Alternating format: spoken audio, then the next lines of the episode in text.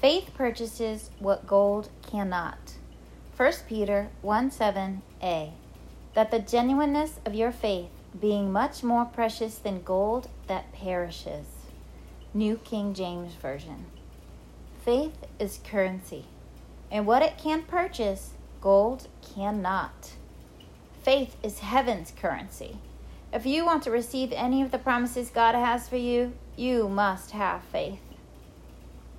People go after gold with all their effort, while little effort is put toward receiving faith. This is not wise. Much can be done through faith that cannot be done any other way. Without faith, you will not enter heaven. This is the first reason we should be proclaiming the Word of God. Proclaim God's Word so that people can receive faith to make Jesus their Lord and Savior. Romans 10:17 says, "So then faith comes by hearing, and hearing by the word of God." Romans 10:17, New King James Version. But the discovery of all faith is and delivers to us goes beyond our initial salvation. Unfortunately, people stop hearing the word only after hearing what produces their initial saving faith. What I mean is, people say they have faith in Jesus, but in saying that, many have only received him as their Lord and Savior. They believe he died on the cross for their sins, and they believe he rose again to give them eternal life. They are ready for heaven. However, since they haven't received Jesus as their healer, provider, and protector, they are not living in all the benefits of the sacrifice he made at the cross. They are walking around only partially saved. I'm not saying they aren't Christians. I'm saying they haven't figured out the full impact of their salvation. They do not know what is included in Jesus' sacrifice. Sure, they will live well for all of eternity, but they won't experience much victory while living in this world. The Bible is 66 books full of God's Word for us, and only a few of us have bothered to pay it attention. As we listen to God's Word, hearing it and paying close attention to it, we will find we have faith for many amazing and valuable benefits. If we would only grasp exactly what this currency, the currency of faith, can do in our lives, maybe we would spend our time a little wiser. Hebrews chapter 11 is the Faith Hall of Fame. The men and women that are described in this book lived extraordinary lives. They are people that looked forward to the time we, you and I, are currently living in, knowing that much of what they were believing for was something that God had set aside for our day and time. This age we are living in is wasted by many. With all the technology and advancements that surround us today, many people lose sight of what is of real importance. This world will pass away. The Bible is clear that three things will remain faith, hope, and love. Much of what we focus on is temporary things. Yet we seem content to satisfy ourselves with them. The span of time we live on earth is very short compared to eternity, which has no ending. I would think that our realization of this truth would cause us to spend more time on the things that really count in the long run. When I attended Bible school, one of our teachers had us read this one chapter, Hebrews chapter 11, over and over and over again. It is important that we do not read the scriptures once and walk away thinking that we have received from it all that we need. A repetitious study of the Bible is necessary to achieve God's purpose for our lives. Faith comes by hearing and hearing. See Romans 10 17a. Don't fall for the lie that you know a scripture once it is memorized. Don't believe that you will never need to hear it again. I get to know scriptures and then I feed on them some more. I may leave that scripture to feed on others for a while, but there'll come a time when I will return to it. I will feed on it some more. The wealth of faith you can glean from one scripture is phenomenal. Even if you have a reference memorized, You do not know all that God has put in it for you. You still need to hear it again and again. You still need to read it, and you still need to study it. I believe the Word of God, and I believe in the Word of God.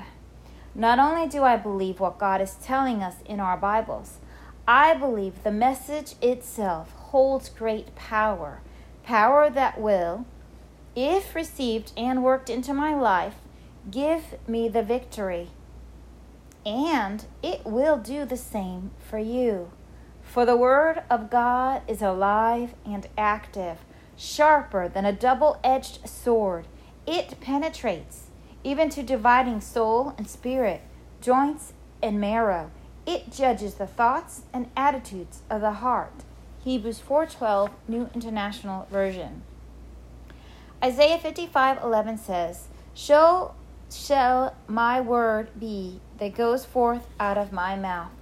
It shall not return to me void, without producing any effect, useless. But it shall accomplish that which I please and purpose, and it shall prosper in the thing for which I sent it."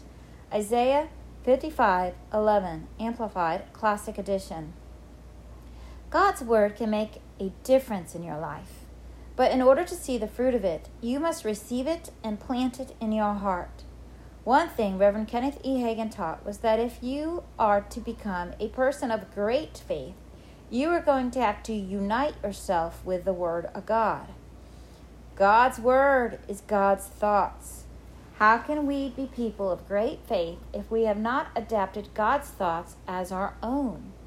If you want to become mighty in faith, if you want to bring heaven to earth, you must unite yourself with the Word, not only knowing it, but agreeing with it.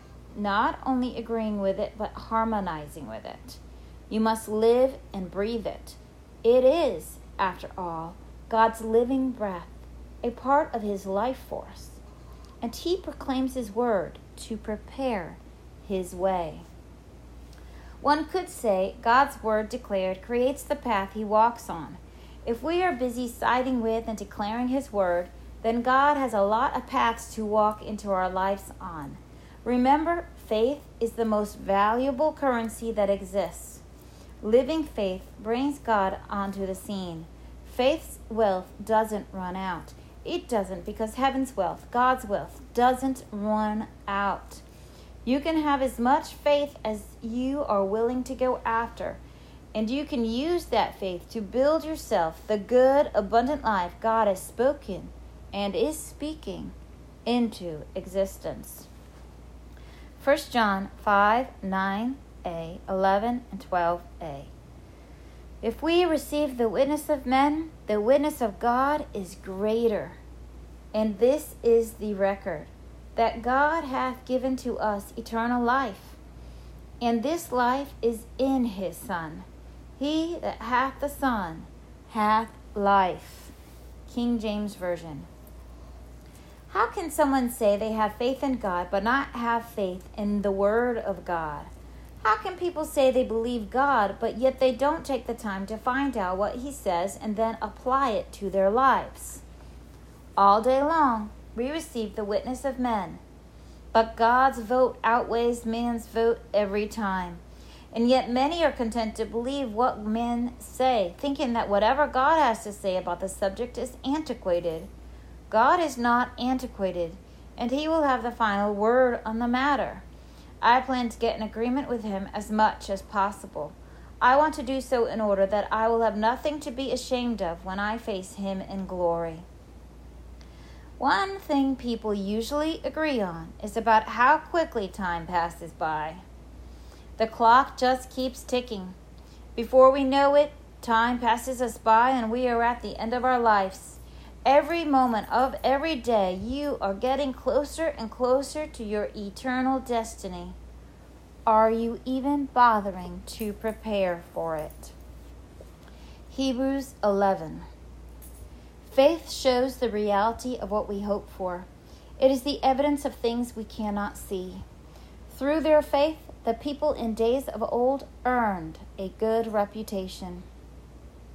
By faith, we understand that the entire universe was formed at God's command, that what we now see did not come from anything that can be seen.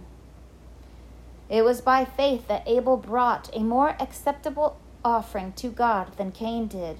Abel's offering gave evidence that he was a righteous man, and God showed his approval of his gifts. Although Abel is long dead, he still speaks to us by his example of faith.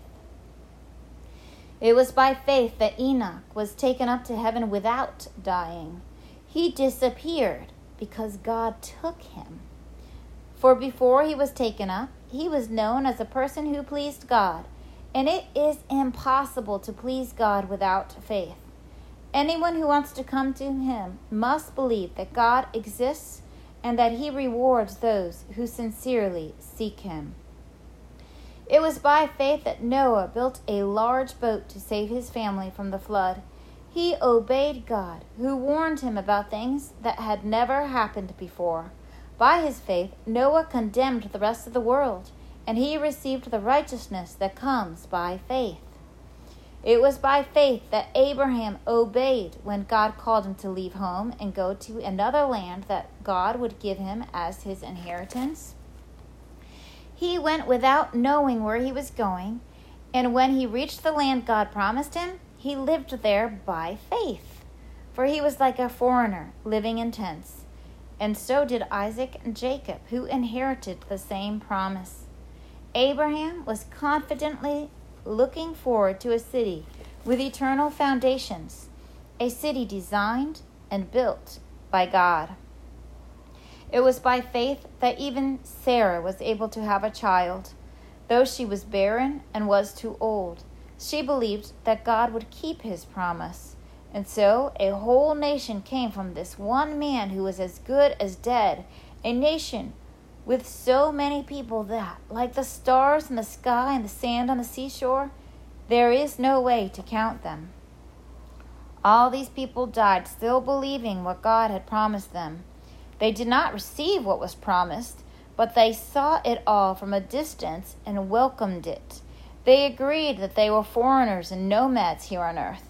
Obviously, people who say such things are looking toward, looking forward to a country they can call their own. If they had longed for the country they came from, they could have gone back, but they were looking for a better place, a heavenly homeland.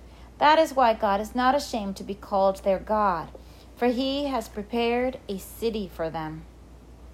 It was by faith that Abraham offered Isaac as a sacrifice when God was testing him.